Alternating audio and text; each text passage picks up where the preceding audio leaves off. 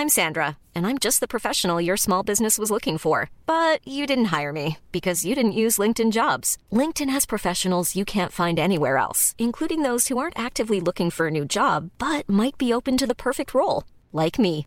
In a given month, over 70% of LinkedIn users don't visit other leading job sites. So if you're not looking on LinkedIn, you'll miss out on great candidates like Sandra. Start hiring professionals like a professional. Post your free job on linkedin.com/people today. Many of us have those stubborn pounds that seem impossible to lose, no matter how good we eat or how hard we work out. My solution is PlushCare. PlushCare is a leading telehealth provider with doctors who are there for you day and night to partner with you in your weight loss journey. They can prescribe FDA-approved weight loss medications like Wagovi and Zepbound for those who qualify. Plus, they accept most insurance plans. To get started, visit plushcare.com slash weight loss. That's plushcare.com slash weight loss. Even when we're on a budget, we still deserve nice things. Quince is a place to scoop up stunning high-end goods for 50 to 80% less than similar brands. They have buttery soft cashmere sweaters starting at $50, luxurious Italian leather bags, and so much more. Plus, Quince only works with factories that use safe, ethical, and responsible manufacturing. Get the high-end goods you'll love without the high price tag with Quince. Go to quince.com slash style for free shipping and 365-day returns.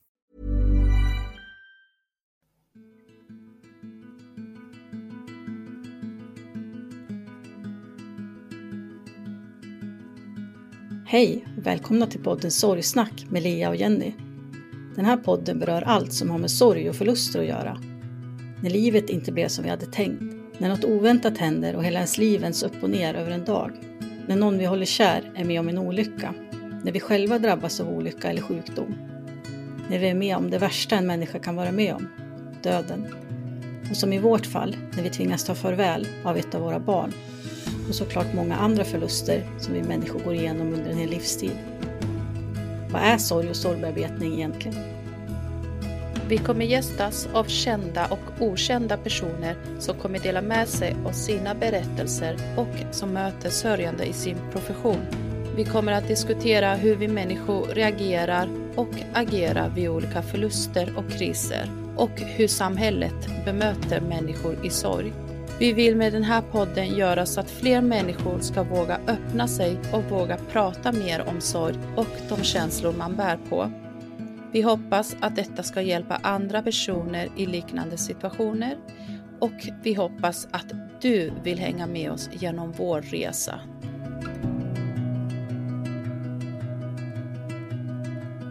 Hej och välkomna till ett nytt avsnitt av Sorgsnack med Lia och Jenny. Och idag har vi med oss Felicia som kommer berätta om sin dotter Siri och den tragiska olyckan som skedde för två år sedan. Hej Felicia, jättetrevligt att du ville vara med oss här idag. Hej. Skulle du vilja berätta lite om vad som hände Siri? Ja, Siri var ju fem år vid tillfället och de hade varit hemma hos eh, Siris farmor. Och sen så skulle de åka hem, det var min man, Siri och eh, lillebror Charlie då, som var ett år vid tillfället. Och det var ju en väldigt kort väg hem eller så. Vi brukar ju köra det hållet, vi brukar vara där ganska ofta. Vi bor ju kanske tio minuter ifrån. Men det är en landsväg och det är, alltså det finns två svängar på den vägen som är väldigt, ja, det är ja, väldigt farliga svängar i alla fall. Så att de kör, eh, Siri sitter och dansar. Lillebror somnar i sin bilstol och precis när de ska ta kurvan så kommer det en bil på fel sida av vägen i vad vi har fått reda på 135 km i timmen. Och min man försöker svänga allt vad han kan men det, det går inte. Så de frontalkrockar och eh, Siri dog direkt. Och kvinnan då som åkte med denna mannen då, hon dog ju också direkt. Det visade sig att han hade ju druckit en väldig massa eh, innan han hade satt sig i bilen. Och det hade hans fru då, som var med, också gjort. Så han var rattonykter och hade en väldigt hög promillehalt. Och min man blev ju också skadad. Eh, han fick punkterad lunga och eh, brutna revben. Väldigt blåslagen var han. Och våran son fick väldigt mycket blåmärken och, och lite skrapsår och sådär. Men han hade ju suttit väldigt bra i sin nya bilbarnstol bakåtvänd. Så att han eh, klarade sig utan allvarliga skador. Men eh, min man hoppar ur bilen i alla fall efter krocken då. När han kvicknar till. Och springer runt. Man hör att Charlie då, som lillebror heter, skriker. Så han tänker att han skriker ändå, då är han ändå okej. Okay. Men Siri är helt tyst. Och han tittar ju mot hennes håll och ser att hon sitter och hänger med huvudet. Så han springer till hennes sida då, som var helt intryckt. Hon satt ju fram i sin bilstol. Så han springer till hennes sida, försöker öppna dörren och det går inte. Eh, han springer upp, eller försöker slita upp dörren och det bara går liksom inte att få upp dörren för att det var så himla, alltså det var ju ingenting kvar nästan av bilen. Och så kommer det folk på platsen och försöker hjälpa honom att öppna bildörren. Och det liksom, det går inte. Och medan han satt i bilen då när hon satt och hängde med huvudet eller så här när han tittade på henne så försökte han ju göra hjärt-lungräddning på henne. Hon satt där, men det gick ju liksom inte. Han var ju tvungen att få ur henne ur bilen. Men eh, det, i efterhand så vet vi ju nu att det hade varit lönlöst att ens försöka. Eller så. För det var redan för sent. Till slut kommer brandbilen och lyckas klippa upp dörren och få ut Siri och försöker ju såklart göra allt eh, vad de kan. Och medans de håller på och försöker få, få ur sig ur bilen så ringer det ju en kvinna till mig. Jag var ju på jobbet denna kvällen och jobbade kväll. Och jag sitter och eh, sitter vid bordet eh, vid jobbet och dricker lite vatten. Eh, och ser brandbilar köra med fullt blåljus utan ljud för i och med att det var ett äldreboende och vi är dementa och så så så då kör de inte med ljud när de kör förbi oss. Men jag ser ju att det blinkar och jag tittar liksom och så får jag ändå en sån här känsla att nej, vad är det nu? Och vi bor ju i en ganska så liten by eller så här så det händer ju inte jättemycket grejer här. Så att när det händer någonting så reagerar man. Men så jag försöker släppa det. Hade haft en oroskänsla i magen där när jag sa hej då till henne innan på dagen då. Eh, men jag försöker släppa det och eh, eh, gå och ställa mig och fixa kaffe till, till nattisarna som ska börja jobba. Och lite innan nio så ringer det på min telefon och jag brukar inte ha, alltså jag brukar inte ha ljud på men jag känner att det vibrerar. Så jag kollar för jag fick dålig känsla när jag kände att det började vibrera. Då var det en kvinna som svarade och hon sa att eh, jag heter Kiki jag står här och din man och dina barn har varit med i en bilolycka. Här har du din man. Så säger min man att eh, älskling, jag, alltså de, han, han kom så fort. Han kom på fel sida av vägen och eh, jag tror inte Siri lever längre. Alltså direkt när han sa så, så tänker jag att så hade han aldrig sagt om inte det hade stämt. Alltså han, han hade aldrig sagt så om inte det hade varit så. Så jag skriker ju liksom, bara vad säger du? Vad är det som har hänt? Och så sa han att det, det, kom, en, det kom en bil på fel sida av vägen. Jag kunde inte svänga, alltså jag kunde inte väja.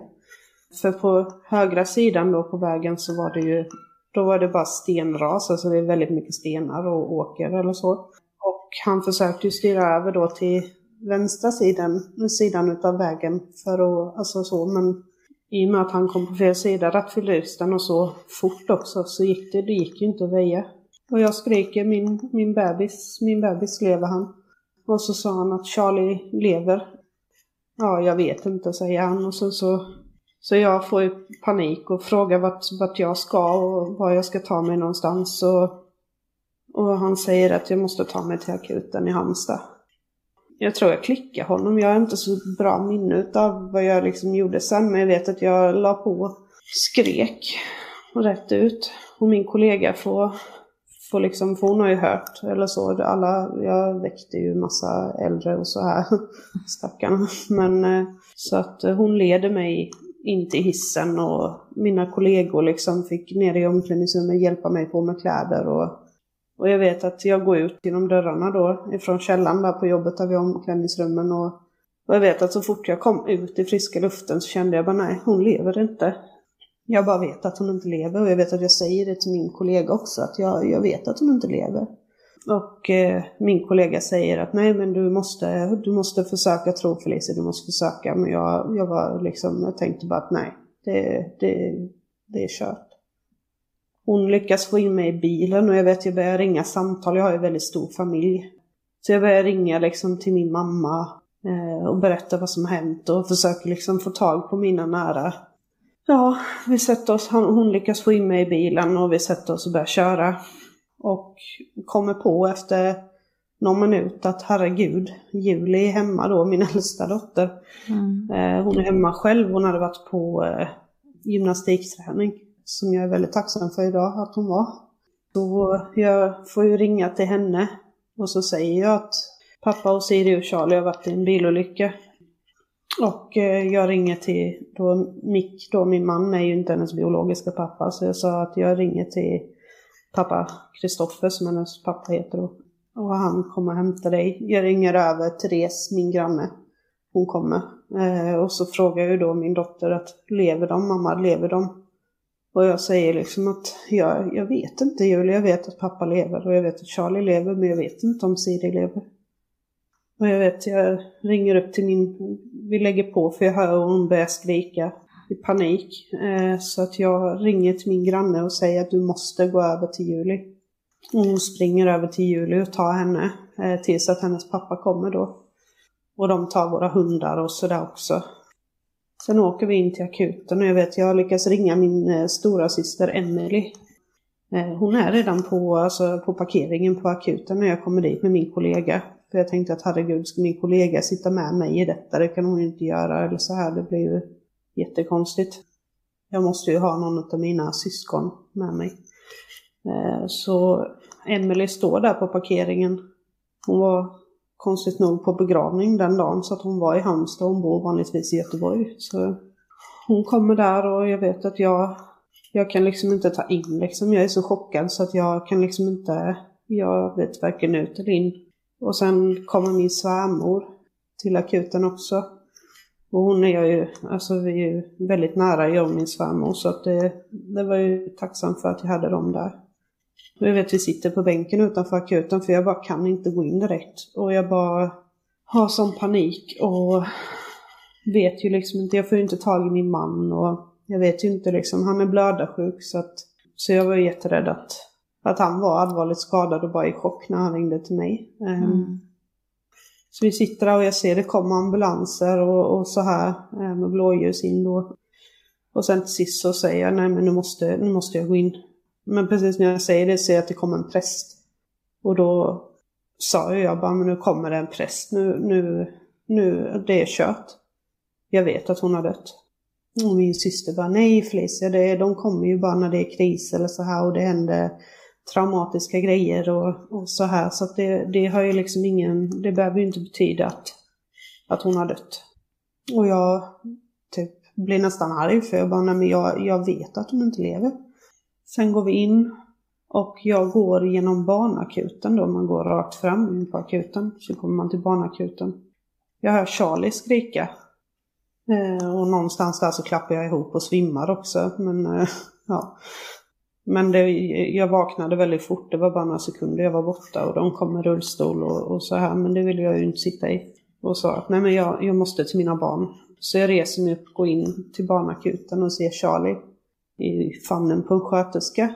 Så, och han ser ju mig och jag ser honom och, och han sträcker sig mot mig så att jag tar ju honom i famnen och så håller han upp sitt finger och så säger han aj, aj då hade han fått ett plåster för de hade ju tagit blodprov och grejer på honom.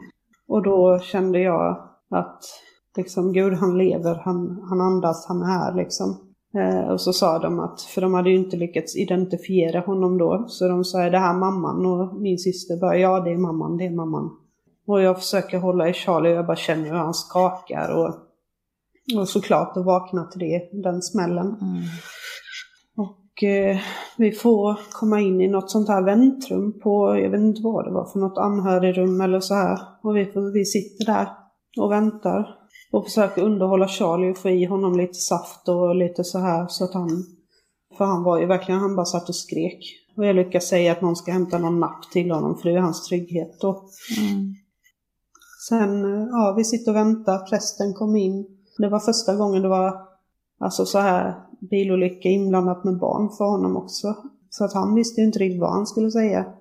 När han satt där, stackars prästen, han har fått, han fick så mycket skit av mig. Eh, men jag, jag var ju så chockad och, och, nästan arg på situationen för att ingen, jag kände att ingen sa någonting till mig. Och det är ju det värsta jag vet att inte veta. Så att jag var nästan arg när jag satt där för att jag, jag ville bara veta och jag var, jag sa ändå flera gånger att nej men jag, alltså jag vet att hon inte lever. Jag, jag bara känner det i hela, hela mammahjärtat på mig säger att hon, hon lever liksom inte. Och ingen sa någonting. Sen vet jag att det kommer en sköterska och knackar på dörren. Och så frågar hon efter mig och så jag ställer mig upp och så frågar hon mig, du kan du snälla beskriva för mig vad Siri hade på sig och hur, eh, hur hon ser ut. Så jag säger ju att ja, men hon har eh, hon har jättefint långt blont hår eh, med lila slingor i. Antagligen ett kattdiadem, för det hade hon nästan alltid på huvudet. Och så sa jag när hon åkte så hade hon gröna tights med blommor på och så vet jag att hon hade en vit t-shirt för hon gick och bytte om precis innan vi åkte. Och jag sa, hon har ett halsband också som det sitter en uggla på. Som hon precis har fått. Um, och ja, nej. Eh, hon säger jag ska gå och kolla och se vad de säger. Så jag går och sätter mig igen. Men då först fick jag upp hoppet för då tänkte jag då kanske hon lever. Eftersom de frågade mig, men sen fattade jag i efterhand att det var ju för de ville bara vara säkra på att det var hon. Sen mm. så väntade vi en liten stund till och sen knackade på dörren. Där står två läkare och några sköterskor. Och jag vet att ofta när de kommer två läkare så vet jag att det är inte bra. Och så vet jag den manliga utav dem säger att det är du som är Siris mamma. Och så nickar jag och så säger jag du behöver inte säga någonting. Eh, så säger han inte. Så säger jag nej du behöver inte säga någonting för jag, jag vet redan hon, hon har inte klarat sig, hon lever inte. Jag känner det på mig, hon lever inte. Och han säger att ja tyvärr har du rätt. Siri klarade sig inte. Vi har gjort allt vad vi har kunnat men hon klarade inte sig.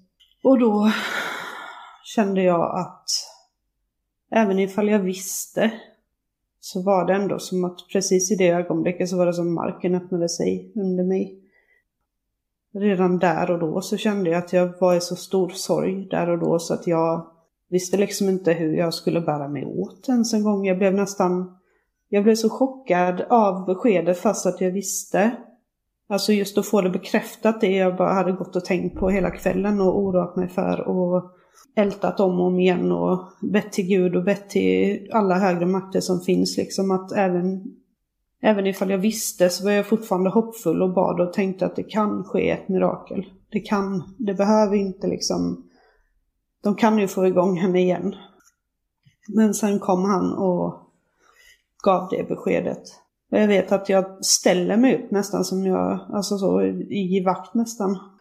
Och de säger, har några frågor Felicia? Och jag kan liksom inte, mm. vad ska jag fråga? Alltså jag vet ju inte vad jag ska fråga. Så det enda jag liksom så, jag bara säger, nej men jag vill bara in till min dotter. Och de säger, hon ligger i ett rum här utanför. Eh, och du får träffa henne om du vill. Och jag vet att jag börjar gå mot dörren och sen vänder jag mig om och så säger jag, jag har en fråga. Snälla säg att hon inte led. Eh, snälla säg att hon inte har haft ont för jag klarar inte av det. Snälla säg att hon inte har lidit. Och han säger att nej, vi tror inte att hon har lidit, vi tror att hon har dött direkt.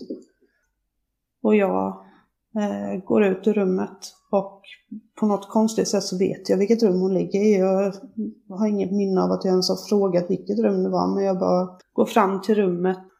Och sen i efterhand har jag tänkt, jag har inte ens frågat hur skadad hon är, ingenting liksom. Men jag, jag går bara till rummet liksom och bara, jag måste, jag har lovat Siri att jag ska pussa henne.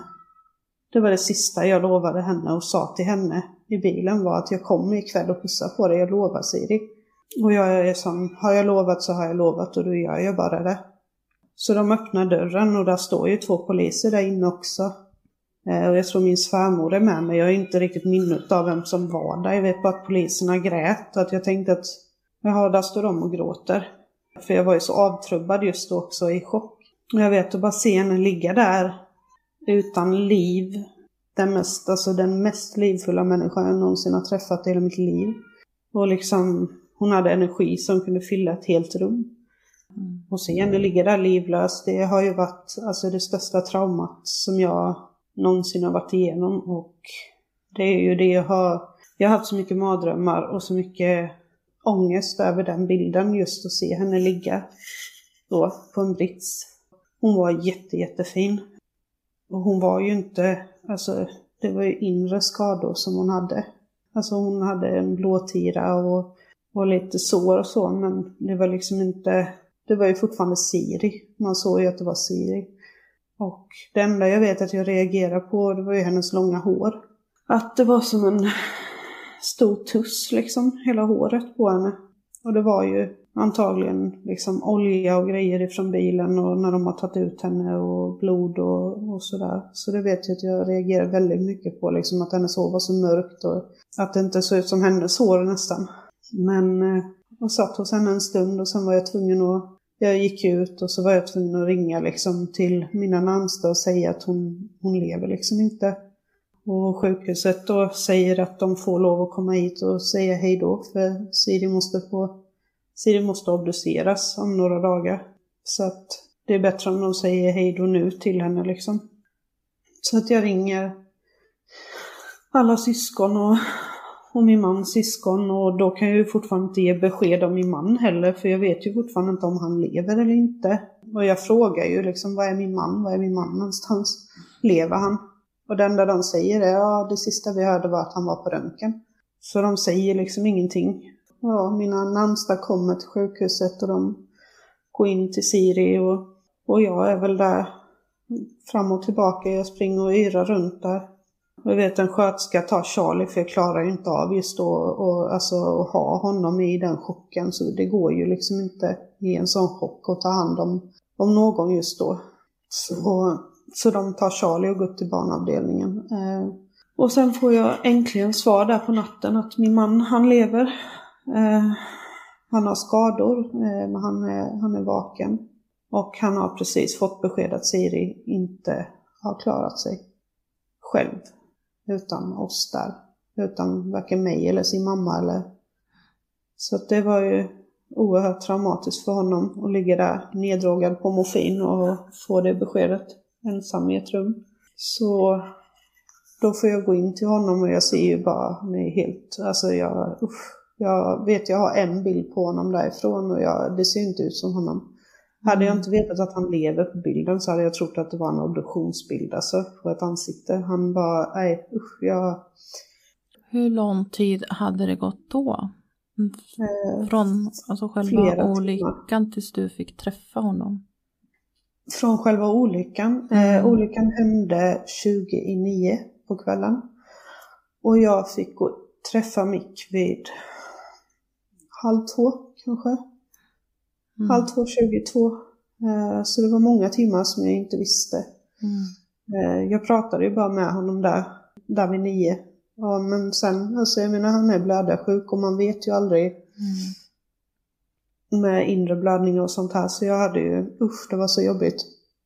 Jag vet att jag satt liksom i det här väntrummet och tänkte nu ska jag begrava dem båda liksom. Och hur gör man då liksom? Och ska de dela grav? Alltså det gick ju så många konstiga mm. tankar i huvudet. Alltså innan jag visste, för jag var ju så chock också. Men det är ju det jag kommer ihåg av att sitta där inne var att jag bara, hur ska jag kunna förklara för barnen det här? Hur ska jag kunna säga mm. att både deras lilla syster och pappa har gått bort liksom? Jag, hur ska jag kunna klara av att ta hand om dem själv allihopa?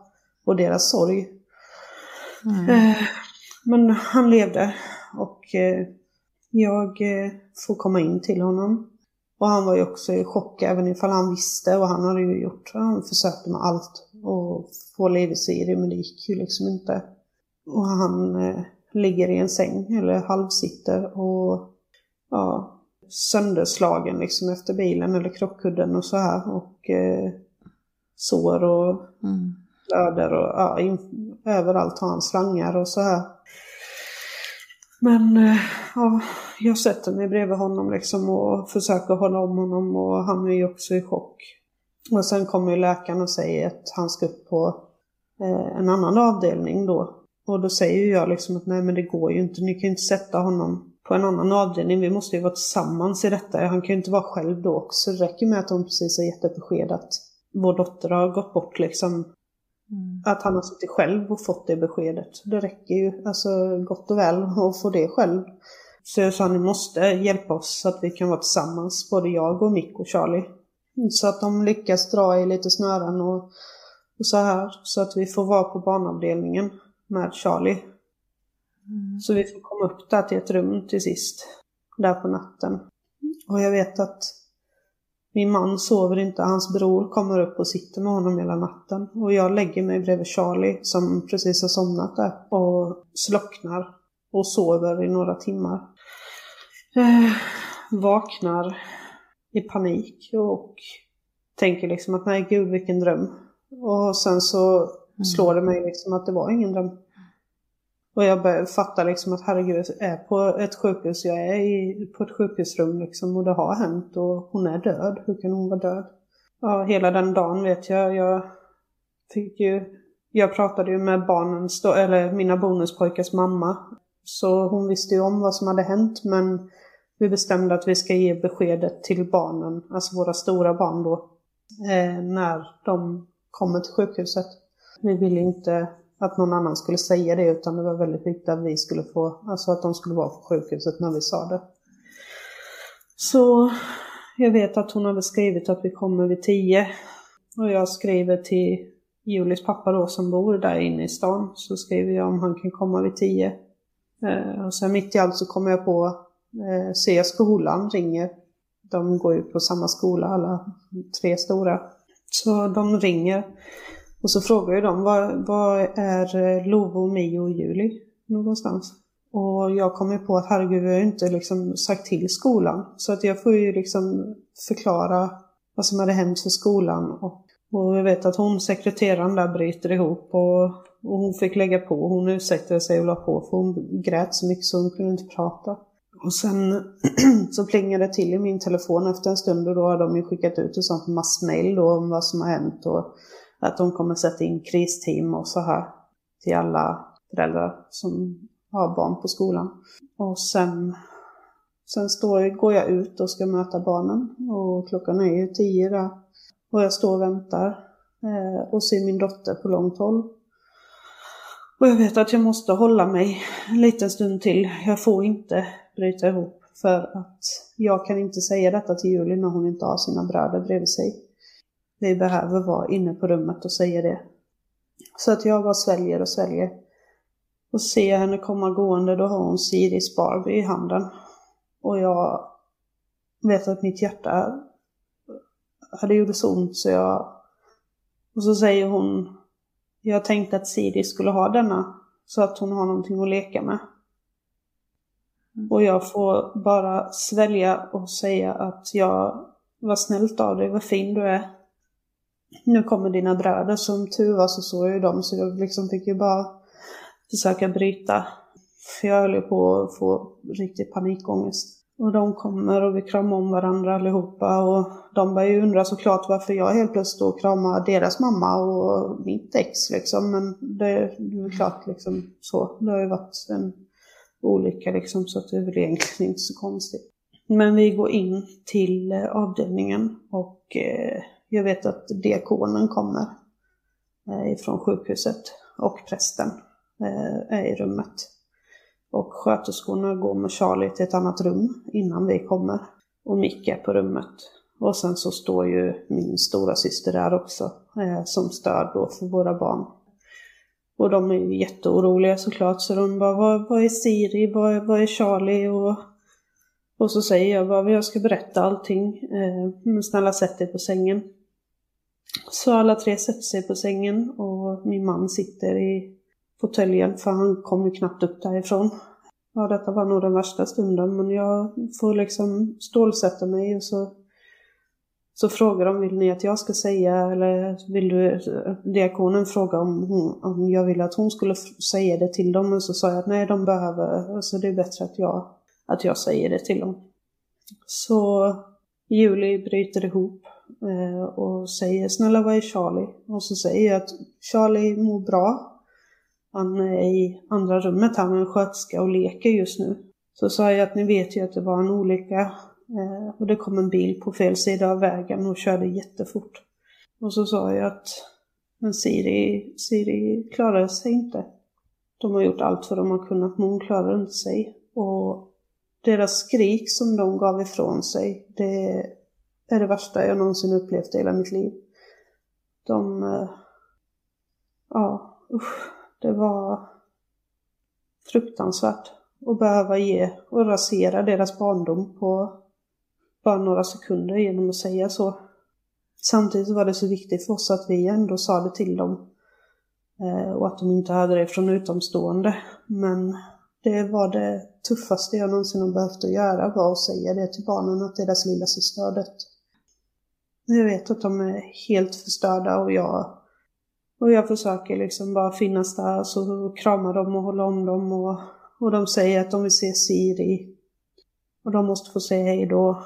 Och jag tittar liksom på diakonen och liksom bara vad, vad tycker du? Och, och så säger hon att det är bättre om du att ni väntar kanske till imorgon då, att du, att du får se Siri först innan.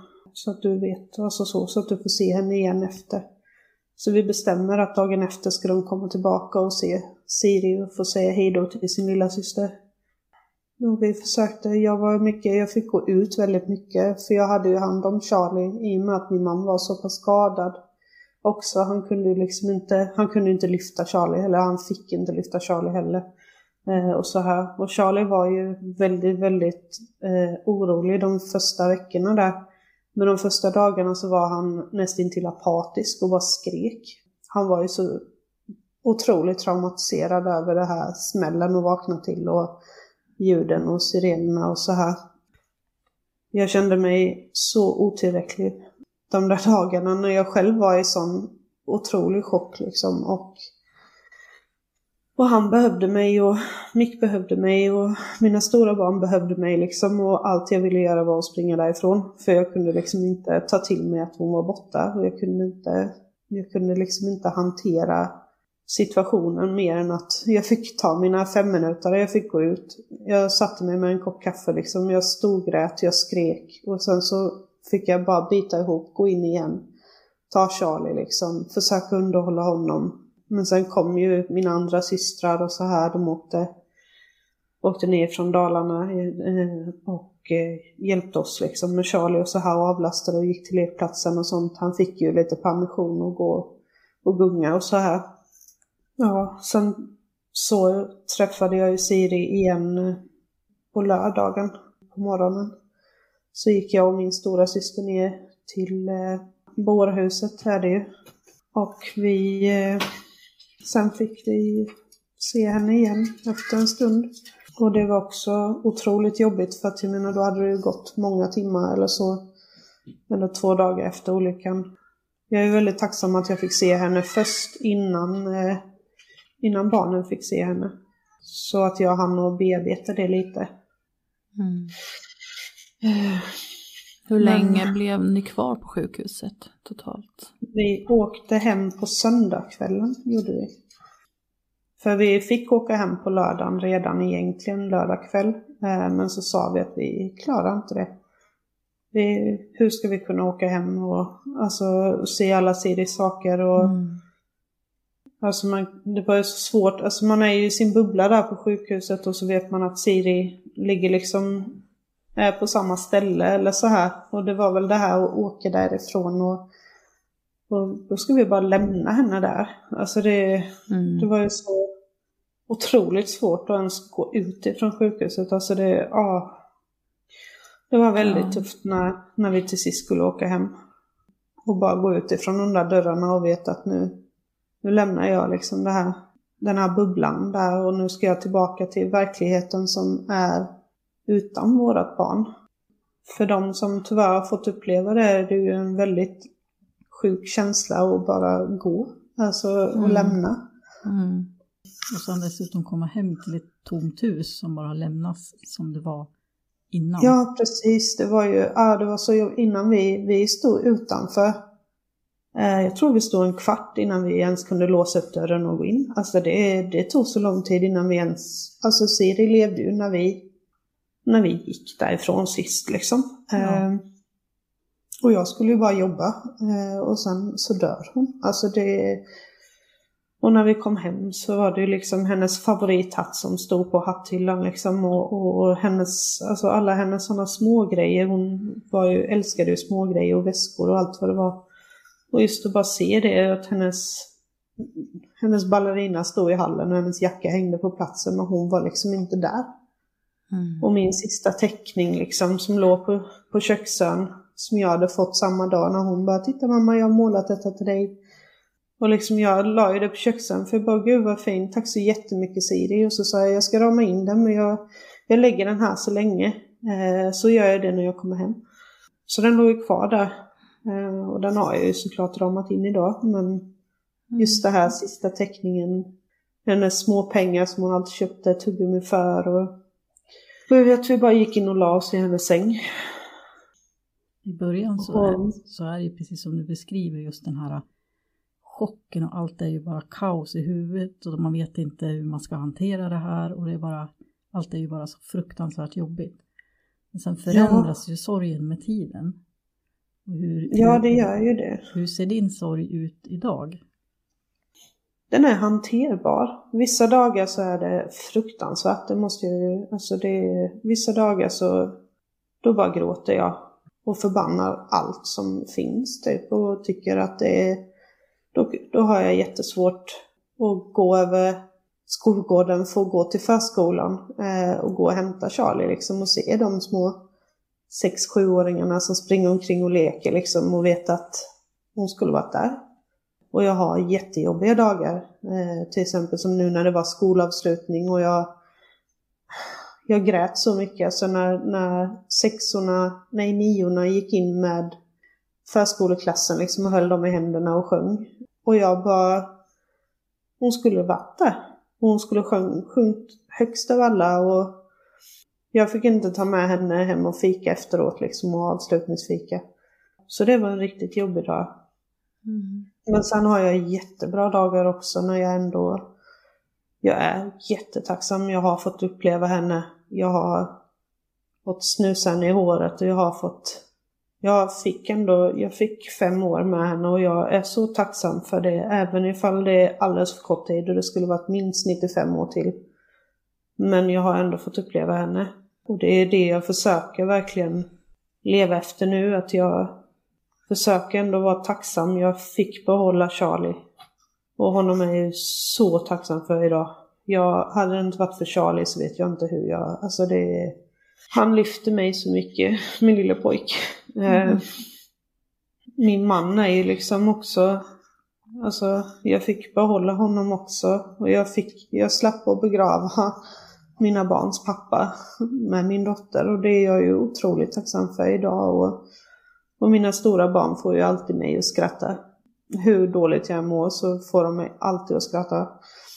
Och sen så blev jag ju gravid väldigt kort efter olyckan. Eh, inte planerat, eh, verkligen inte, men otroligt välkommet. För det sista, sista handlingen vi hade, eller så här när vi storhandlade, så sa Siri, lång historia kort, men hon frågade mig liksom om jag ville bli rik och så sa jag att jag har allting jag behöver med jobb och barn och, och tak över huvudet. Och man kan vara rik på olika sätt. Så sa hon det enda som fattas nu det är en lilla syster som heter Ali. Så mm. att när vi fick det där plusset på stickan väldigt oväntat så var det ju bara, alltså då det gjorde så jag på något sätt reste mig lite mer och så här, nu blev det ju inte, nu var jag ju tvungen att ta hand om mig själv. Mm. Och äta och sova och jag hade ju inte bara mig då utan då, då var jag ju tvungen till att liksom verkligen försöka ta hand om mig själv så gott det bara går. Och Ali kom ju för snart ett år sedan. I mm. första juli 2021 blev jag igångsatt. Eller 31 blev jag igångsatt men hon drog ut lite på tiden. Mm. Och hon har varit en sån stor glädje för oss. Eh, hon är så lik sin syster, men så egen också. Men eh, ja, hon är... Det är väldigt, väldigt skönt att kunna ge sin kärlek lite mer. Alltså även ifall min kärlek till Siri liksom, den är ju till Siri. Men Mm. just då, alltså ändå få ge lite mer kärlek till ett till barn liksom. Det, det är väldigt fint. Mm. Så det är jag väldigt tacksam för. Men jag, ja, just nu så gör jag ju en traumabehandling. Så att jag, jag har PTSD, fick jag reda på. Den har ändå gett jätte, alltså den har gett mig väldigt mycket styrka. Också känner jag mig väldigt svag just nu, men väldigt mycket styrka till att jag känner mer och mer att jag behöver stötta upp och hjälpa andra som hamnar i denna situationen. Så jag försöker ju fånga upp så många jag bara kan. Och sen försöker jag ju att prata väldigt mycket om, om olyckan och om Siri och försöker verkligen göra så gott jag bara kan med allting, tror jag. Jag är mitt i den här traumabehandlingen nu så att jag kan ju inte säga vad den kommer ge för resultat. Den är ju, det är riktigt tufft men det är också väldigt nyttigt tror jag. För att det är ju inte, man ska ju inte bli helt slut av att göra små saker. Och jag, eh, jag drömmer ju inte lika mycket mardrömmar som jag gjorde i början av traumabehandlingen så att det har ju den gett resultat i i alla fall. Och sen var jag väldigt tacksam att jag faktiskt blev erbjuden att göra den. För det är ju inte alla som blir och det är inte många som vet att det Nej. finns. Och det tog mig fyra psykologer innan jag ens fick frågan om jag hade gjort en utredning om PTSD. Jag är väldigt tacksam för den psykologen eh, Mm. som ändå fångade upp och, och ville göra en traumabehandling. Så att jag kan sova lite och kan liksom fungera lite bättre än vad jag har gjort. Hur, hur länge sedan var det du fick den diagnosen? Det måste vara tre månader sedan kanske. Mm. Eh, Så ganska färskt ändå. Ja, det är ganska så färskt. Men, Men eh, vad skulle du säga annars i övrigt då har hjälpt dig att bearbeta din förlust? jag tror ju på det här att prata om det väldigt mycket. Och prata om, alltså få prata om Siri, vara med i sånt här och få belysa och visa att de som faktiskt, tyvärr så kommer det ju hända fler. Men jag tänker att, jag tror det är viktigt att visa att de, alltså när fler föräldrar kommer in i det här, eh, i sorgen och i förlusten och den oändliga trötthet man har, så tror jag att det är viktigt att veta när det väl har gått ett tag att man faktiskt inte är ensam. För i början så är det väldigt många kanske som hör av sig. Det gör ju kanske inte alla, men för min del så var det väldigt många i början som hörde av sig och snälla säg till om du vill ha någonting och behöver något och så här, men då vet man ju inte vad man behöver. Nej. Nu däremot, så här snart två år senare, så hade jag väl kunnat säga men det hade varit skönt om någon kanske kommer förbi på en kopp kaffe eller drar med mig ut någonstans en stund eller bara en promenad eller om någon kanske kommer med en liten matlåda eller alltså så här. För det är ju nu jag hade egentligen behövt den hjälpen. När det faktiskt är vissa dagar som är jättetuffa. Och när det har gått ett tag och det är inte lika många som pratar om det och folk är rädda för att nämna hennes namn och alltså det, är inte alla såklart. Jag har ju väldigt fina, fin familj som alltid pratar om Siri och det har vi varit väldigt öppna med liksom att vi vill verkligen prata om Siri och det är jätteviktigt för syskonen och så här också. Att i vårt hem får man sörja fritt hur man vill liksom. Men det finns ju vissa också som har reagerat med att knappt prata om det och helt plötsligt säga att jag har ett barn mindre liksom. Eller så här och räkna mina barn att jag, att jag nu bara har fem barn. Men jag har ju sex liksom. Eller så. Jag, jag har ju fyra biologiska och två bonus. Så är det. Eh, jag har fött henne och hon har funnits och hon kommer alltid finnas. Och du kommer alltid vara hennes mamma. Jag kommer alltid vara Siris mamma. Ja, Eh, precis. Ja, din relation med henne, till henne upphör ju inte. Nej, precis. Nej, men jag, jag, vad jag tror hjälper väldigt mycket i min bearbetning är att jag får prata om henne och ja, få prata med andra föräldrar i samma situation. Alltså, eller kanske inte i samma situation, men som faktiskt vet vad jag går igenom. Alltså med En de liknande olika- situation. Ja. Ja, och i sorgen och man, alltså jag försöker fånga upp och prata med nyblivna änglaföräldrar men också de som ändå har varit det i väldigt många år liksom. Och jag har ändå frågat att hur länge ska jag, hur länge ska jag må så här? Hur länge ska det liksom, hur länge ska det vara så här? Och ändå fått till svar att det är ju liksom olika för alla men då och då brukar det liksom lätta lite och så. Mm. Eh, men jag kan ju faktiskt säga att jag tycker att år två här nu, det är nästan värre. Alltså, det måste jag ändå säga. Vi har ju precis haft tvåårsdag för Felix olycka. Ja. Och den, var, den har varit mycket värre än vad det var i fjol faktiskt. Ja. Mm. Ja, jag kan... Men vad tror du att det beror på då? Jag tror det är att man för är din så... Del, för det är ju ja, det är så olika för alla som sagt.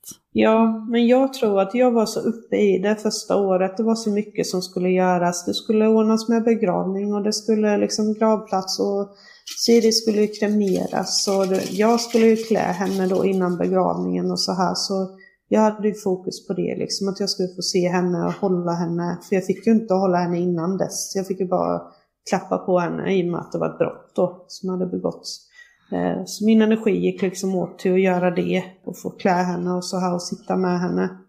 Eh, men sen har det också varit det här praktiska, man ska ordna med olika saker. Barnen har ju varit mitt stora fokus liksom, så att det har väl varit att jag har väl lite lagt min egen sorg lite åt sidan. Mm. För att jag har velat bära deras lite också, eller så här, och hjälpa dem att uttrycka sin sorg och, och också lyckas som de har med många grejer. Men jag har verkligen bara försökt att vara där så mycket för alla andra och inte riktigt för mig själv. Men har det känts lite som att samhället har lagt det ansvaret på dig att axla? Du utöver din egen sorg ska mm. även liksom kunna finnas där för dina övriga barn och kunna hjälpa ja, dem att bearbeta så. sin förlust istället för att kanske fått hjälp utifrån. Mm. Ja, det lät ju väldigt bra där med skolan och så när de bara vi kommer sätta in kristeam och det var väl ändå okej de första veckorna när de hade, de gick en varsin dag hos kuratorn. Vi var ju väldigt noga med rutiner eh, redan från start. Det sa vi liksom att det måste vi, för barnens skull så måste vi hålla rutiner. Så att varje mm. skola gick de ju till efter en vecka. Och alla var ju införstådda liksom med att mår de dåligt så får de gå hem. Men det viktigaste är bara att de går dit och försöker. Mm. Så att, och då hade de ju kurator som de pratade med var för sig men också tillsammans. Och det var ju jättebra. Men sen då? sen blev det ju liksom, när det går längre tid och folk pratar liksom inte riktigt med barnen om det. Eh, så att det var ju det stora ansvaret för mig då att försöka hitta rätt personer till mina barn. Och de är ju väldigt olika varandra, mina barn. Eller så. De, behöver, de har olika behov och några med eh, diagnoser och några inte och så här. Så att man måste bemöta dem väldigt olika med vissa grejer. Men jag har roddat i med BUP och jag har roddat liksom med diakoner på sjukhuset. Ställde upp liksom nu bara efter, alltså då, det var ju bara ett halvår sedan som min son då fick gå dit och prata med henne istället för att han kände att BUP inte lyssnar på honom. Och BUP slussar ju liksom, har du inte en diagnos då slussar de dig vidare och tycker att du ska gå igenom vårdcentralen. Men där finns det inte psykologer som är utbildade på att ta hand om barn i sorg. Så att det blir ju ett väldigt, du får skutta omkring väldigt mycket och jag som mamma då har ju liksom fått verkligen slåss med näbbar och klor liksom för att de ska få rätt hjälp eh, och rätt stöd i det. För att den pågår ju, sorgen är ju väldigt så att den kommer ibland för barnen väldigt, väldigt mycket eh, och blossar upp. Mm. Och då behöver de få gå och prata med någon. Sen är det inte alltid de behöver det, men när sorgen väl kommer, typ som nu när det börjar närma sig Siris födelsedag, så märker jag ju på barnen att de börjar liksom så här, jag märker hur tufft de tycker att det är och skolavslutningen och så här var rätt tufft för dem också. Och då behöver de få gå och prata med någon. Men det finns ju inte så mycket här där vi bor i alla fall, så finns det inte ordentligt med hjälp för barn i sorg. Och sen för min egen del så har det ju inte varit, alltså jag har ju fått söka hjälpen själv samma med min man. I början så fick vi ju då att vi kunde gå till vårdcentralen och prata med psykolog, men det var ju ingen som var utbildad på sorg. Alltså det var ju ingen i kris liksom och i trauma som vi har varit igenom. Men de gjorde väl så gott de kunde, vårdcentralen och, eh, och så här. Och BVC har ju varit fantastiska. Det måste jag ju ändå ge BVC att de har ändå liksom hört av sig, frågat hur vi mår, kommit hem till oss och kollat igenom Charlie. Jag tror de har kollat honom alltså tio gånger minst med barnläkare liksom. Eh, för att jag har varit så orolig för jag har tänkt att nej men det, han blev säkert skadad. Alltså man, man blir ju sån tyvärr eh, efteråt att mm. man eh, tror ju det värsta om allt. Så att jag har ju varit väldigt, väldigt orolig för Charlies del. Men nu har vi kollat igenom honom väldigt ordentligt i alla mm. fall. Så, men det är väldigt tråkigt att man, alltså att samhället är så att du måste liksom söka hjälpen själv. Och så här, jag, jag visste ju inte liksom att vi som förlorat barn fanns. Jag tror det var någon som skrev därifrån bara för att, alltså i och med att Siri, alltså själva olyckan och så här, eh, för vi valde ju att gå ut offentligt med hennes bild och namn. Och då blev det ju så pass stort liksom för att det får ett ansikte. Mm. Det som händer liksom. Det blir en helt annan grej att se den här, min lilla femåriga tös liksom. Mm. Som har fått sätta livet till på grund av en idiot rent ut sagt mm. som har satt sig i bilen och kört påverkad. Så då vet jag att då fick jag meddelanden att ja, men vi som förlorat barn till exempel och så här det finns och vi som mist och feber och så här. Det finns eh, och du kan gå med här om du skulle behöva och, och så här. Ja, alla de här stödgrupperna på sociala ja, medier. Mm. Ja, precis. Men hade inte vi varit, alltså gått ut offentligt så är det ju inte säkert att jag hade hittat dit så snabbt som jag ändå gjorde. Så att jag menar de som faktiskt inte väljer att gå ut offentligt som vi har gjort, alltså då, där sitter de och kanske inte får någon hjälp.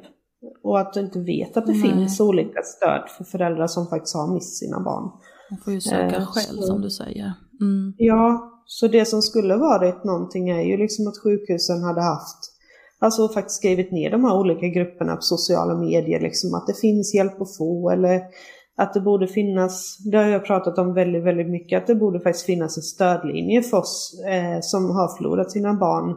Och nu relaterar jag ju till min egen då, i trafikolyckor till exempel. Det finns för dem, det låter ju jättebitter när jag säger detta gud, men det finns ju för dem som har mist sitt barn i suicid. Eh, det finns mm. för dem som har mist sitt barn i cancer, i olika sjukdomar. Men det finns inte för oss som faktiskt har förlorat Dels i plötsligt spädbarnstöd. Jag har inte sett någon stödlinje för det. Eh, jag har sett att det finns spädbarnsfonder men inte mm. att det mm. finns en stödlinje eller så här. Eh, men det finns inte för oss som har förlorat våra barn i trafikolyckor. Och det traumat som man har av att se sitt barn efter en trafikolycka, det är eh, ja, inget mm. jag önskar någon. Nej, det förstår vi. Och där känner jag att det är någonting som verkligen borde göras, mm. alltså som jag nu i efterhand liksom verkligen hade uppskattat. För det finns ju vissa dagar när jag ligger liksom på toagolvet och faktiskt skriker i en handduk. Mm. För att mina barn inte ska höra. Mm. Eh, då hade jag behövt att ta upp telefonen och faktiskt få ringa. Nu har jag ju väldigt många som jag har lärt känna som med två liksom. Jag har lärt känna er liksom genom det här eh, mm. redan tidigare. Och det är jag ju väldigt tacksam för, för jag vet ju att jag kan skriva till er. När det är en riktig pissdag så kan jag skriva. Jag kan ta upp telefonen och jag kan mm. höra av mig till dem som vet hur det är. Men för några månader sedan, eller för något år sedan är det ju nu, då visste jag ju inte att det var, alltså jag hade ju inte, då hade jag ju inte kommit er så nära eller så här, det gör man ju efter en tid. Eh, så att en stödlinje mm. hade ju varit Alltså just att få prata med en annan förälder som vet vad du går igenom. Det ja, hade varit absolut. Något. Tror nog både jag och Jenny håller med om. Ja, och det är lite det vi också så här, har sagt många gånger och själva mm. tänkt och så här efterlyst att men det här borde ju finnas och det här också. För vi är ju inte mm. heller de första som drabbas av det. Alltså Nej, så tyvärr. Precis. Det är därför det är så fint nu också med detta att ni ändå har startat en podd och så här. Jag tycker det är superbra. Ja, och det är alltså ändå att hamna liksom på Spotify och så här, det är ändå, alltså att nå ut till så många, det är ändå väldigt skönt. Och jag, jag själv som har liksom, jag har ju lyssnat liksom på varenda avsnitt och jag verkligen uppskattar den jättemycket. Mm, tack så mycket. Tack. Mm. Ja, och vi vill ju också liksom nå ut och försöka just få det här att, att prata om vad är det vi behöver som drabbas och vad är det liksom vår omgivning också behöver veta och mm. behöver känna till om personer som befinner sig i sorg. Ja, alltså just att vi, vi behöver ju dem och de behöver ju oss. Vi måste mm. ändå kunna veta hur vi ska hantera de här olika situationerna. Um, mm. För att kunna finnas där och stötta varandra på bästa möjliga sätt. Och sen är det så tyvärr att det är väldigt mycket som saknas där ute. Känner jag i alla fall personligen. Ja, men det är ju det. Hjälp som borde finnas. Ja, och bara kunna på det här sättet när vi sitter och pratar här genom det åtminstone nå ut till andra som du säger och även också liksom hjälpas åt att få en förändring. Ja, verkligen. Det behöver verkligen bli en förändring där just.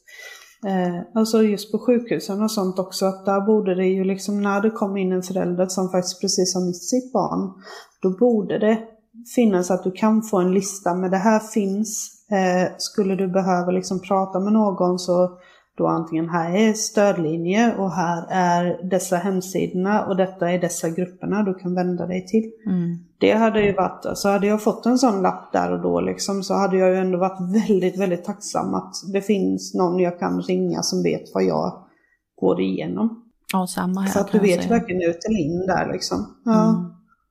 Och istället så kastas man ut i verkligheten igen och förväntas att man ska återgå till arbete och man ska liksom fungera som människa efter bara, jag tror det är tre månader eller något sånt, som, då förväntas man att man ska liksom, då ska man vara människa igen. Mm. Eh, men det kan ju jag säga att det var jag ju inte.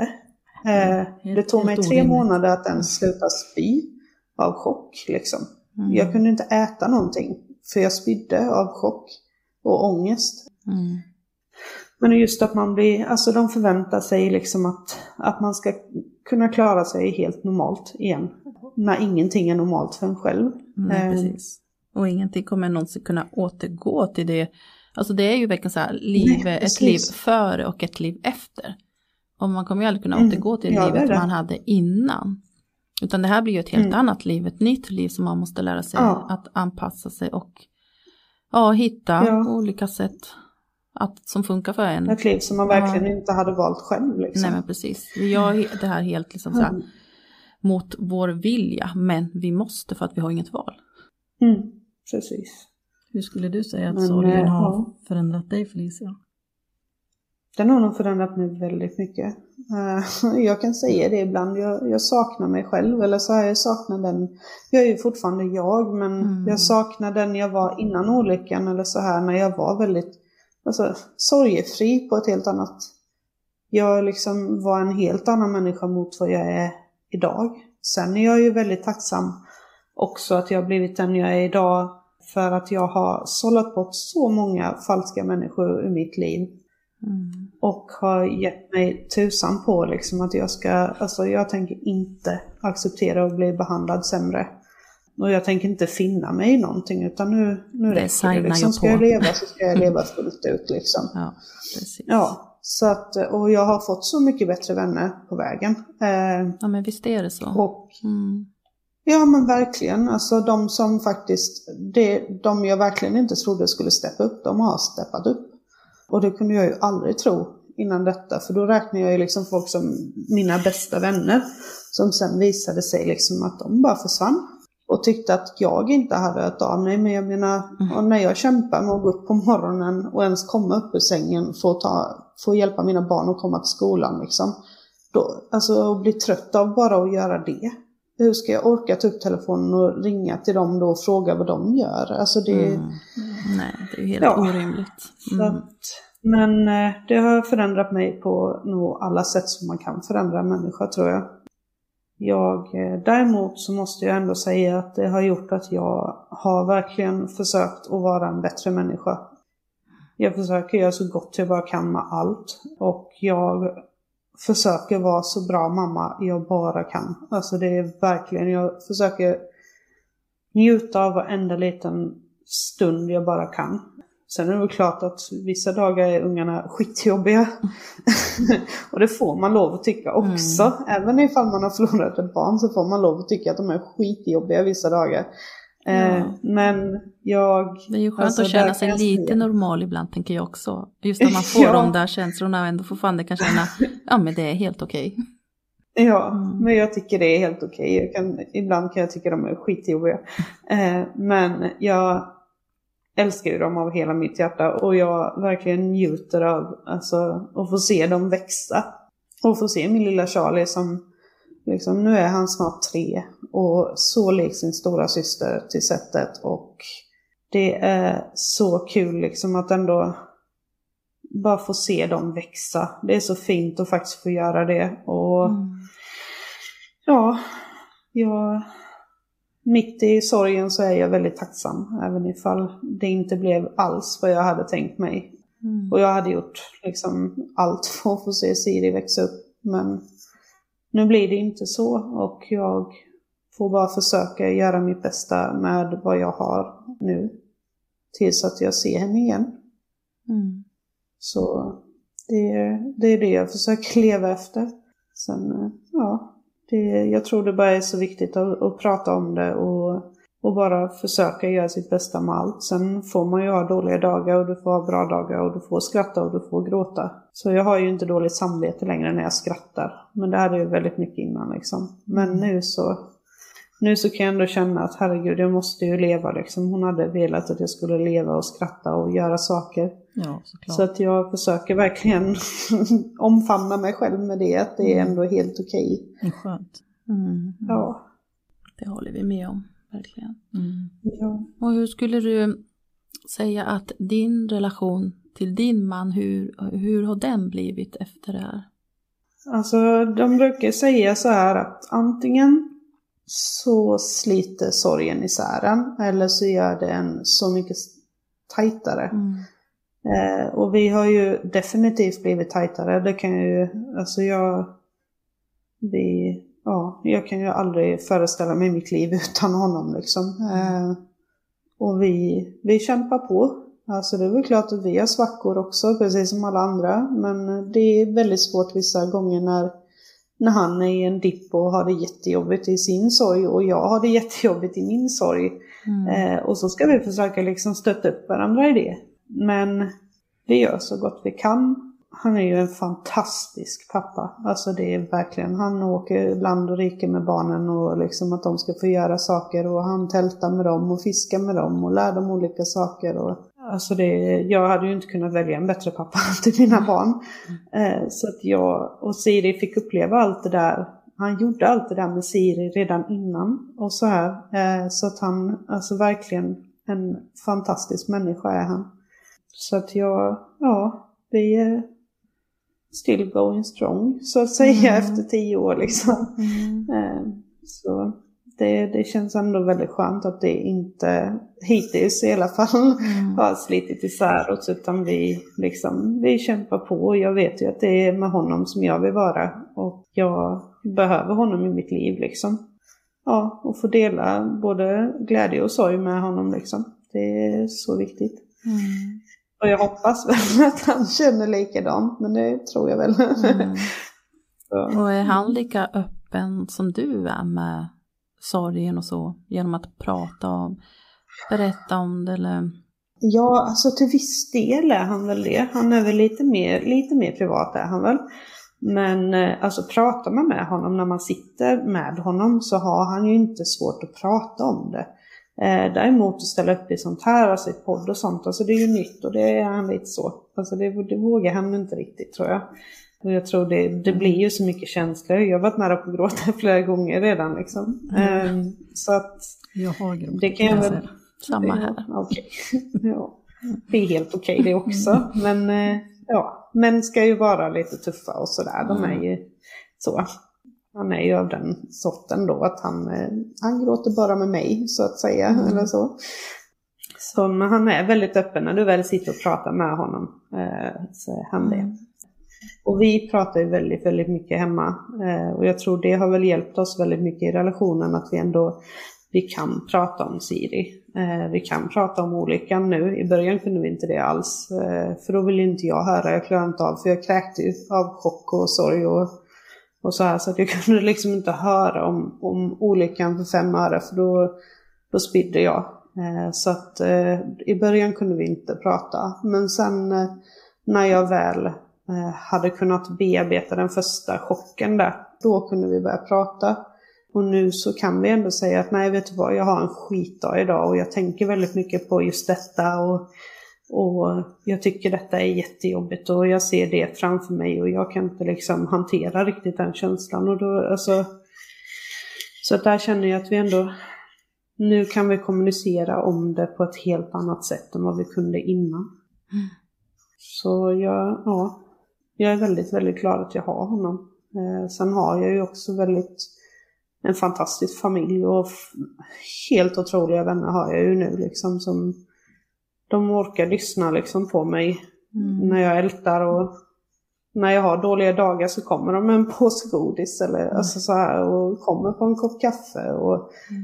alltså det skickar bara liksom ett meddelande att jag tänker på dig och jag finns här och, mm. och så. Så att det är väldigt, väldigt skönt. Jag är lyckligt lottad så att säga mm. med eh, familj och vänner där. Det är så viktigt att man har sådana människor runt omkring sig. Ja, ja men verkligen. Det är det. Hur känner du idag att du får då? Det stöd du behöver från din omgivning, alltså de närmaste. Att det fortfarande är så. Som det kanske var där direkt i början eller att det, är, att det liksom känns att det är tillräckligt. För din del hade du önskat att det vore på ett annat sätt, annorlunda eller att, du, att någon gjorde någonting mer eller sa någonting annat eller kanske frågade oftare hur du mår eller något liknande. Alltså jag hade väl önskat att folk vågade fråga lite mer om olyckan. Det är som att de vågar inte riktigt fråga mig eller så här. Vissa gör ju det men det är ju inte många som vågar fråga ja, de som känner mig lär ju säkert lyssna på detta så att jag säger mm. våga fråga. För att jag har inga problem med att prata om det. Det är klart att jag kanske kommer gråta, jag kanske kommer tycka det är jättejobbigt men jag tycker det är så viktigt att vill du veta så berättar jag gärna. Jag tycker inte om när folk, alltså när folk inte pratar om saker. Jag tror det är nyckeln till det mesta. Eh, och i min egen bearbetning så är ju det guld att få prata om Siri, om vad som hände, hur hon var. Alltså jag, jag fick en fantastisk liten dotter som kunde lysa upp ett rum med bara sin närvaro och få prata om henne och få berätta om henne och roliga saker hon gjorde och kunna säga hennes namn utan att folk stelnar till. Mm. Det är väl mycket det som jag, alltså det hade jag önskat liksom att jag måste få säga att så där gjorde Siri också när hon mm. var liten.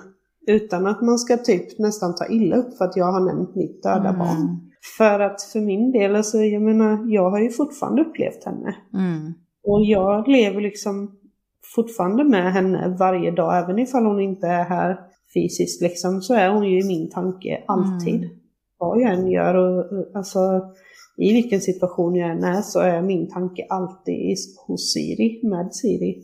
Då är det väldigt skönt. Eller om någon hade frågat mig, ja men hur var Siri med det? Eller gillade hon det? Eller, alltså ändå få frågan. Och så kanske att folk kanske hade pratat lite mer med mina barn antar jag. Eller så, mm. om mm. sorgen och så här. Det, det, det, det, är ju väldigt tufft för, för utomstående såklart. Och inte veta liksom vad de ska säga till våra barn och så här. Men mm. de är också väldigt, väldigt öppna människor. Och pratar om sin lilla syster och de, de kan faktiskt, de säger till när de inte vill prata om det.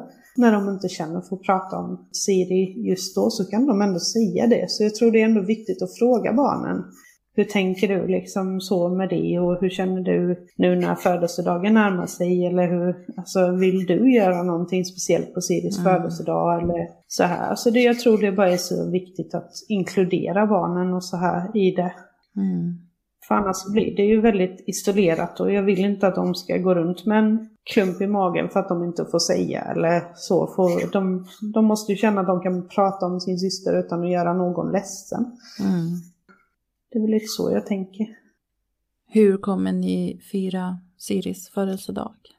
Vi sa att vi ska köpa heliumballonger i alla fall och sätta vid graven. Och sen kommer vi väl, ja vi fick ha barnen lite extra. Det är inte våran vecka då med de stora, men vi fick ha dem lite extra.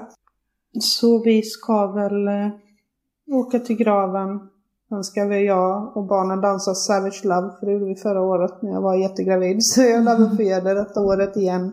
Mm. Um, och sen så ja, kommer vi väl sitta där och sjunga Jag må hon leva för henne. Och sen så tror jag att vi ska hem och bara fika med våra närmsta.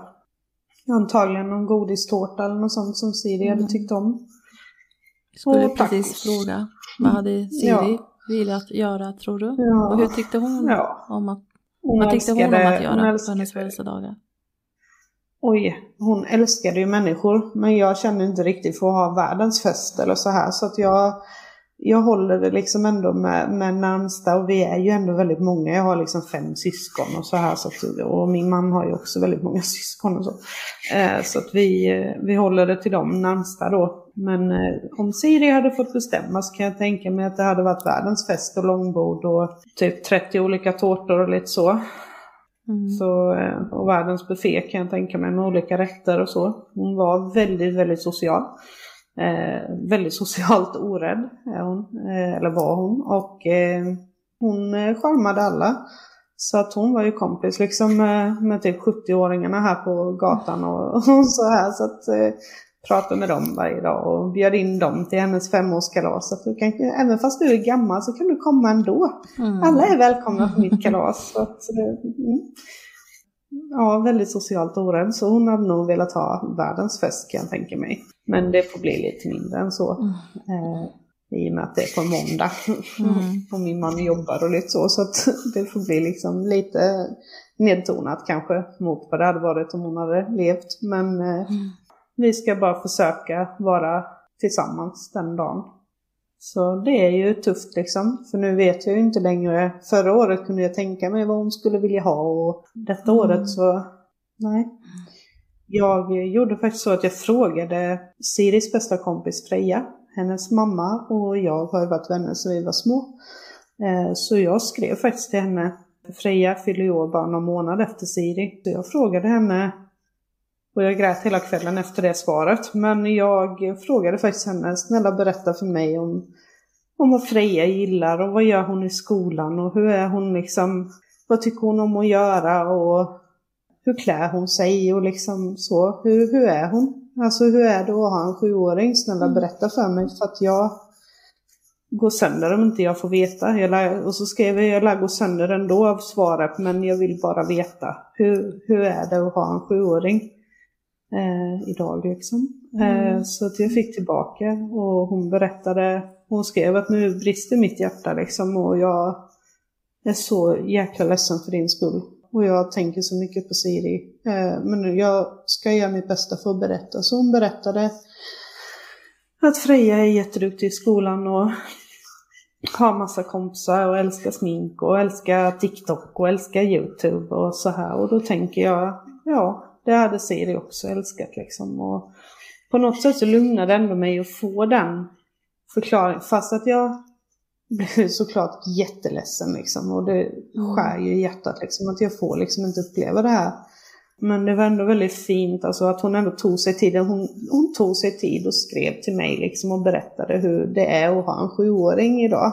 Och jag tyckte det var så fint gjort att hon ändå bara tog sig tiden och berättade för mig och ändå gjorde det så värdigt för mig liksom och berättade exakt liksom det som jag undrade och ja, nej. Så, så det var ändå väldigt fint och att även ifall, ja, jag var väldigt, väldigt ledsen efter och redan när jag läste första meningen så bröt jag ihop. Som tur var så var jag själv hemma, eller min bebis sov, men jag var själv hemma så jag kunde sitta och yla bäst jag ville liksom. Men eh, det var väldigt fint, hjärtskärande men fint. Mm. Det är sånt självplågeri som jag sysslar med. Tänker Ja, signar ju också upp på, jag är likadan. Ja, då är det. Ja, ja man sitter och tänker så här. Man beter sig som ja. Ja. Snart har vi ju årsdag också. Den 21 ja. juni, då skulle Alexis fyllt ja. fyra år. Och jag går så och ja. tänker så här, ja, hur hade han varit ja, som fyraåring? Men... Så här hade han varit, eller det hade han säkert gillat och alltså så här gå och planera, men så här hade jag velat fira honom på hans födelsedag. Ja, och just där, hade de varit på detta sättet eller mm. hade de gillat det eller hade de varit mer blyga nu eller? Mm. Alltså det, ja, det är väldigt tufft. Vara i den sitsen liksom när man inte, när man inte längre har riktigt ett hum heller om vad, vad de hade tyckt om. Och mm. Jag har inte, förra året köpte jag ändå en LOL så här i present till henne och sånt och, och så. Men detta året så tänker jag att jag, jag, alltså jag, jag vet ju liksom inte. Jag vet inte vad hon hade tyckt om. Hon hade säkert tyckt att det var skitbarnsligt det som jag kom med. Så att jag tänker att det får liksom bli en liten ett mm. blomsterarrangemang eller alltså så här, och någon ballong liksom och så. Mm. För jag tänker att jag känner ju bara femåriga Siri. Jag hittade någon katt på Rusta som tar selfies. Så jag tänkte med, med så solglasögon och sträckte ut tungan. Så tänkte att den kanske hade hon i alla fall tyckt var lite rolig i alla fall. Mm. så tänker att det kanske Ballonger det gillar alla barn i alla fall. Det vet vi. Ja, tänker det. Ja. Och godistårta. Mm. Det lät fint. Hon kommer mm. att bli glad över det. Det är jag ja, säker på. det tror jag också. Fint att höra dig berätta. Sluta nu. Jag. Jag sitter också med tårarna här liksom. Ja, mm. ja det är helt okej. Ja. ja, jag vet det. Klart. Att barnen går före en själv går ju emot varenda del av naturen som finns. Så att det, mm. det går liksom emot allt det biologiska. Mm. Så att det blir ju... Mm. Det är så, så brutalt. Det är fruktansvärt. Ja, det är sån brutal smärta är det. Det är även ifall jag har ändå lärt mig att hantera väldigt mycket nu, eller så, men det är klart att det sitter ju där. Och vissa dagar som bara väller det och då, ja gud, jag kan gråta en hel dag och jag tänker att jag kommer aldrig sluta gråta, det känns som det aldrig kommer ta slut. Och sen så dagen efter så är det ändå så här, jag reser mig upp och påbörjar en ny dag liksom och klär på de små liksom och får iväg de stora till skolan och det är ju helt, att man ens gör det, att man ens fungerar, det är väldigt konstigt att att man bara gör. Mm. Ja, som sagt, jag tror ändå att man... Jag tror att hon verkligen hade velat att vi skulle försöka leva så bra det bara går. Ja, men såklart. Är det någonting mer som du skulle vilja passa på att lyfta Felicia? Ja, men det är ju att jag tänker, alltså det enda jag skulle vilja är att det skulle bli fler trafikkontroller. Alltså nu är det ju mer än vad det var 2020 med pandemin och allt som var där. Jag hade önskat att det vore mer, alltså dels med säkerheten i bilar, att alltså ta på i säkerhetsbältena. Mm. Sätt barnen i en ordentlig bilstol, försök ha dem bakåtvända så länge ni bara kan. Kolla upp vad som är säkrast. Snälla sätt er inte i bilen när ni har druckit. Det finns taxi, det finns buss, det finns vänner man kan ringa eller familj.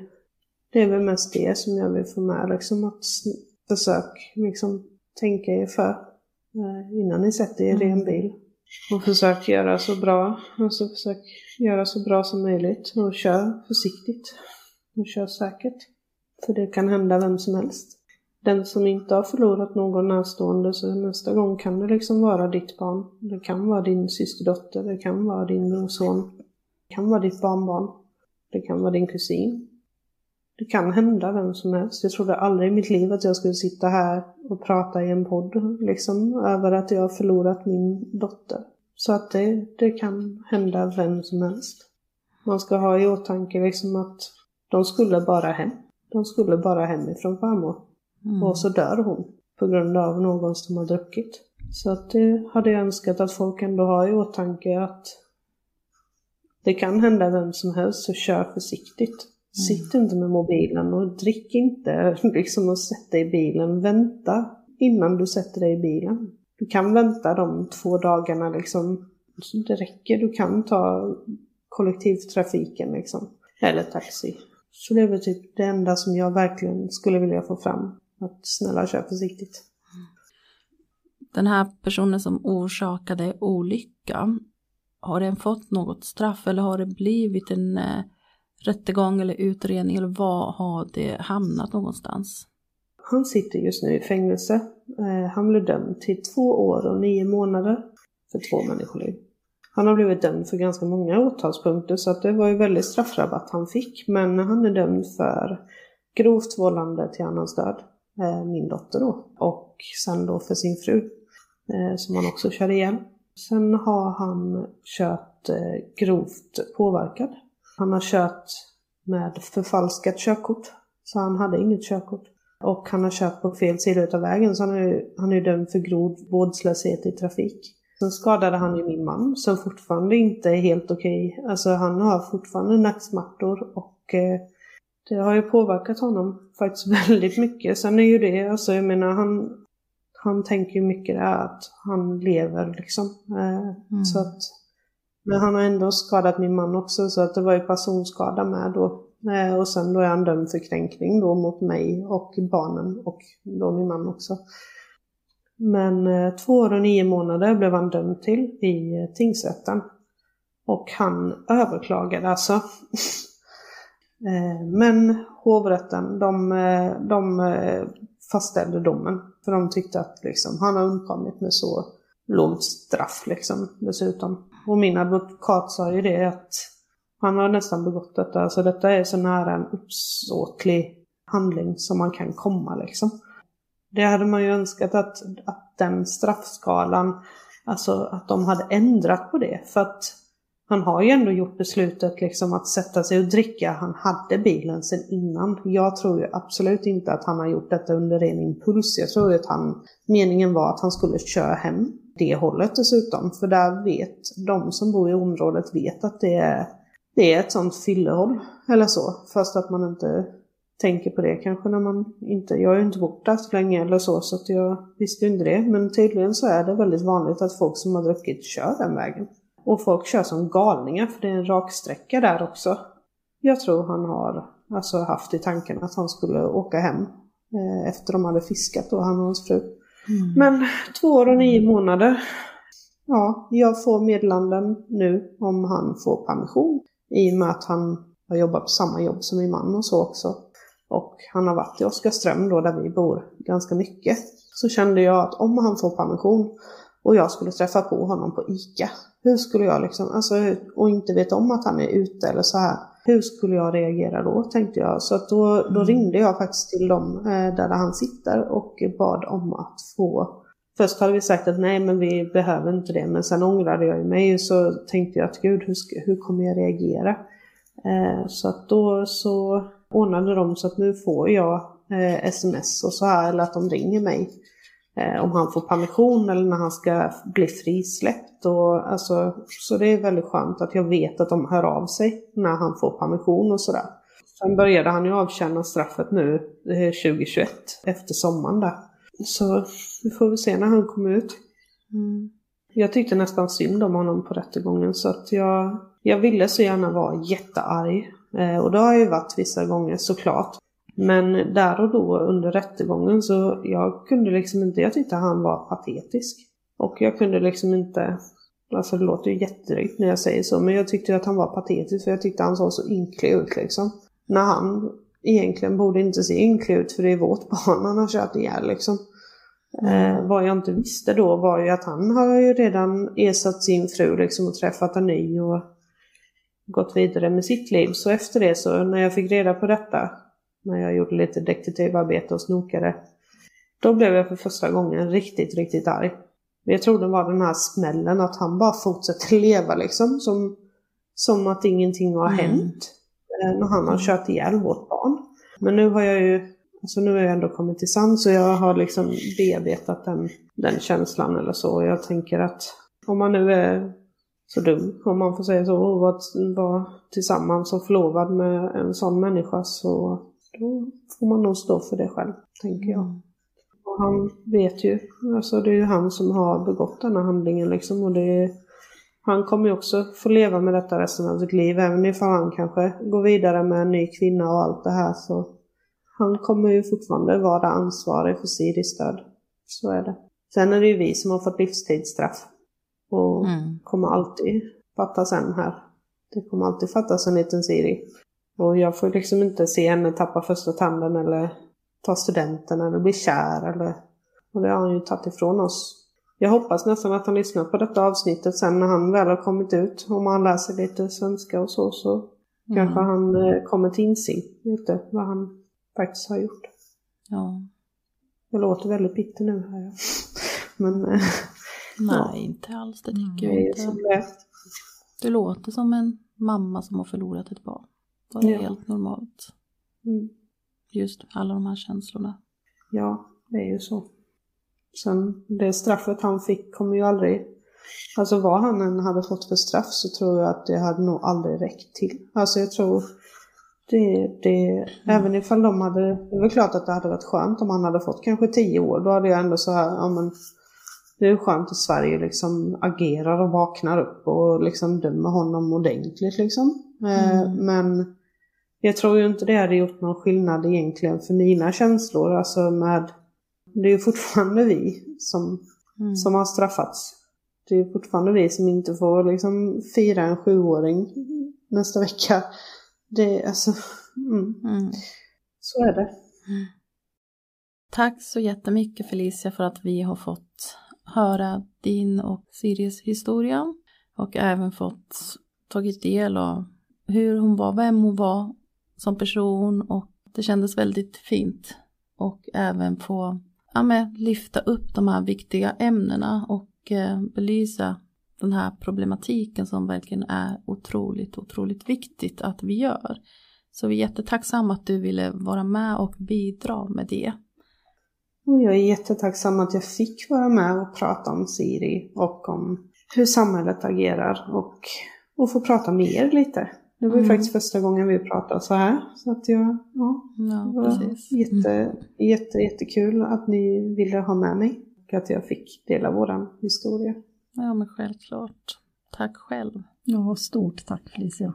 Ja, tack själva. Och tack så mycket till alla er som har lyssnat på det här avsnittet. Och eh, om ni vill komma i kontakt med oss så finns vi på Instagram och på Facebook. Eller så går det bra att mejla oss på sorgsnackpodcast.email.com. Ta hand om er, var rädda om er, ha det så bra. Tack för oss. Hej då! Hej då!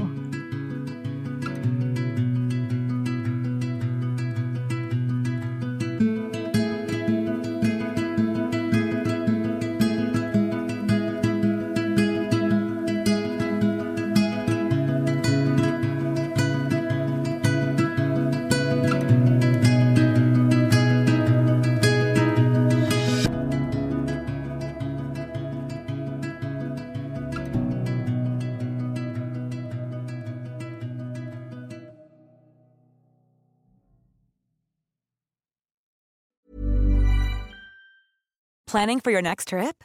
Elevate your travel style with Quince. Quince has all the jet setting essentials you'll want for your next getaway, like European linen, premium luggage options, buttery soft Italian leather bags, and so much more. And is all priced at 50 to 80% less than similar brands. Plus, Quince only works with factories that use safe and ethical manufacturing practices. Pack your bags with high-quality essentials you'll be wearing for vacations to come with Quince. Go to quince.com slash pack for free shipping and 365-day returns.